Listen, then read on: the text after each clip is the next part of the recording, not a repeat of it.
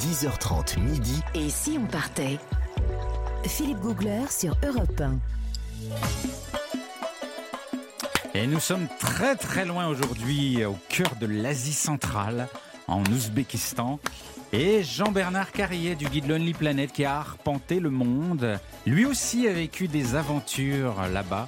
Qu'est-ce que vous avez vécu, Jean-Bernard ? Mon cher Philippe, j'ai même marché sur vos traces en Ouzbékistan. Ah, vous avez c'est laissé des c'est trucs beau, c'est beaucoup d'honneur, mais est-ce que ce ne serait pas juste de la flatterie ? euh, Non, du tout, du tout. Je suis allé aussi dans cette fameuse mer d'Aral, parce que ça m'attirait justement le contexte un peu particulier de ce, de ce site. Donc, je suis allé dans le village de Moynac, dont a parlé également notre invité. Oui, Moynac, il faut, faut le rappeler. Ce village fantôme. Un village fantôme au voilà. cœur de la mer d'Aral. Voilà, qui, qui s'est disparu, desséché. Qui est un port fantôme. Un port fantôme, et qui était, qui était en fait une île au départ. C'était une île, mais comme il n'y a plus d'eau, bah, il reste voilà. que des carcasses de bateaux rouillés, parce que mmh. j'aime bien l'urbex. Figurez-vous, l'urbex, que c'est, c'est, que ça c'est l'exploration des sites désaffectés. Donc, euh, le guide que j'avais m'a dit... Ah, ça veut dire faire de l'urbex. Faire de l'urbex, tout à fait. J'y allais ah. d'abord pour ça. Donc, j'ai vu ces carcasses de bateaux rouillés. Effectivement, il y a, y, a euh, y a un côté poignant, mystique, ouais. euh, un peu post-apocalyptique, comme vous l'avez dit. Mais je voulais vous êtes parler... vacciné contre le tétanos, ce qui fait toutes les vieilles carcasses rouillées.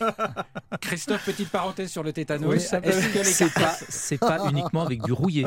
C'est uniquement quand on se blesse avec un objet qui était par terre. Ouais. Ah, bon, mais en tout cas, j'ai fait rouillé ou pas rouillé. On s'en fout. Mais je, pauvre Jean-Bernard, j'ai fait attention sur place. Donc j'ai vu, moi j'ai regardé, j'ai touché avec les yeux ces fameuses carcasses rouillées, mais je voulais pas en rester. Je voulais pas rester sur un souvenir un petit peu trop, euh, un petit peu trop triste, comme vous l'avez dit, euh, Philippe. Je voulais, hein, je voulais voir la mer d'Aral, mais avec euh, quelque chose, avec un œil. Euh, positif, avec une vision waouh, comme j'aime beaucoup. C'est pas facile, hein, c'est pas facile de voir la mer d'Aral. Alors le guide m'a dit, viens, je t'emmène dans un endroit. Il euh, y a deux cents kilomètres de piste, c'est un détour qu'il faut faire pour aller jusqu'au bord de la mer. Donc on a fait ce petit détour vers l'ouest, justement. Euh, alors évidemment, en quatre quatre, il n'y a pas de route, c'est que de la piste. Mmh. On traverse ce désert, euh, ces étendues de sel. C'est long. Et à un moment, c'est long, c'est long. Très et à long. un moment donné, et c'est là que, tenez-vous bien, c'est là que ça change tout. On passe du désert, on, on voit un énorme plateau qui est creusé de canyons, de failles, de falaises. Et je me serais cru, vous savez où, à Monument Valley. Mais c'est un Comme... mirage ? C'est pas du tout un mirage. Ça s'appelle le plateau d'Oust-Ourt. Et ah. les gens ne le connaissent pas. C'est la pépite du, euh, du secteur de cette mer d'Aral. Donc c'est dans la mer d'Aral ? C'est dans la mer c'était d'Aral. C'était sous l'eau ? Non, alors c'était à ras de l'eau ou au-dessus de l'eau. C'était déjà un plateau désertique à ouais. l'époque. Mais personne ne le connaissait. Et aujourd'hui, c'est devenu une petite attraction pour les gens qui veulent vraiment sortir des sentiers battus, ce qui était mon cas, parce que je voulais vraiment trouver un site euh, naturel, euh, exceptionnel et complètement isolé. Il y a une ambiance de bout du monde. Donc on est arrivé euh, sur ce plateau, parce qu'on peut, un plateau qui fait deux ou trois cents mètres, donc on peut y monter. Et ce qu'on a fait le soir, on, on a, j'ai bivouaqué à l'intérieur de ce site absolument incroyable. Et tenez-vous bien, ce sont, euh, faut vraiment imaginer des, euh, c'est, c'est le vent qui a sculpté, l'érosion et le vent qui ont sculpté ces formes complètement euh, fantasmagoriques. Je dis, ça ressemble vraiment à Monument Valley, comme, comme en, Arizo- en Arizona.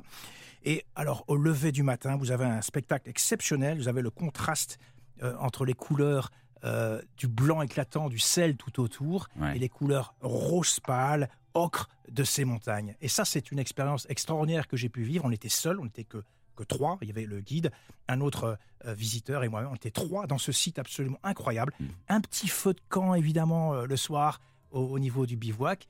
Et là, on a goûté, on a goûté, ça c'est Nathalie qui pourra nous en parler aussi, c'est le Besh, Besh Barmak, c'est un ragoût de pâtes et viande. C'était superbe de pouvoir camper au bout du monde, ah. à l'intérieur de ce plateau Oust-Ourt. Et ça, c'est quelque chose de positif au sein de la mer d'Aral. Oui, je suis que... reparti avec cette image-là, Philippe, oui. cette image des monuments de vallée, et pas que l'image des bateaux rouillés, de ces carcasses qui sont très poignantes. Mmh. Je voulais autre chose aussi, mmh. comme souvenir de cette mer d'Aral. Donc je, je, vraiment, c'est, c'est, ça, ça m'a resté très fort en moi. C'est un des plus beaux souvenirs que j'ai ouais. d'Ouzbékistan. Pas simplement ces villes culturelles, mais euh, de passer euh, cette nuit... en bivouac, avec la voûte céleste au-dessus de soi, il n'y a personne, le bout du monde, et vous êtes au cœur de la mer d'Aral, dans un site complètement exceptionnel qui, lui, n'a pas été touché par tous ces, euh, ces phénomènes. Bah, Bahor, euh, vous êtes avec nous de, en oui. direct depuis l'Ouzbékistan. C'est, ces moments de solitude, euh, de, de nuit face au ciel, au ciel étoilé, c'est quelque chose que vous vivez, que vous faites parfois en Ouzbékistan là-bas, parce que c'est un pays qui s'y prête beaucoup. Oui, tout à fait. Euh, effectivement, donc le monsieur qui, qui vient de parler dans l'endroit, donc moi-même, je me suis rendue euh, il y a maintenant deux ans, effectivement. Mmh. Donc cet endroit des canyons et puis bah, les tortues qui, euh, sauvages qui se baladent.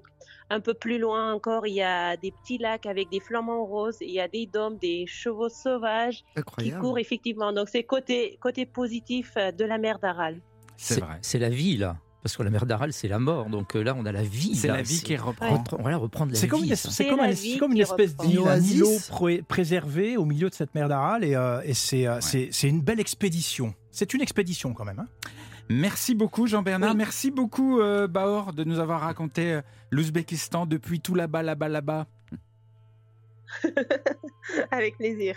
À une prochaine fois, j'espère. On continue notre voyage dans un tout petit instant sur Europe un.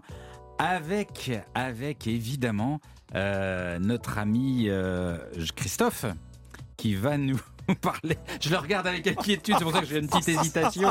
Quelle menace va-t-il nous annoncer si jamais on va traîner là-bas du côté de l'Ouzbékistan ? A tout de suite sur Europe un.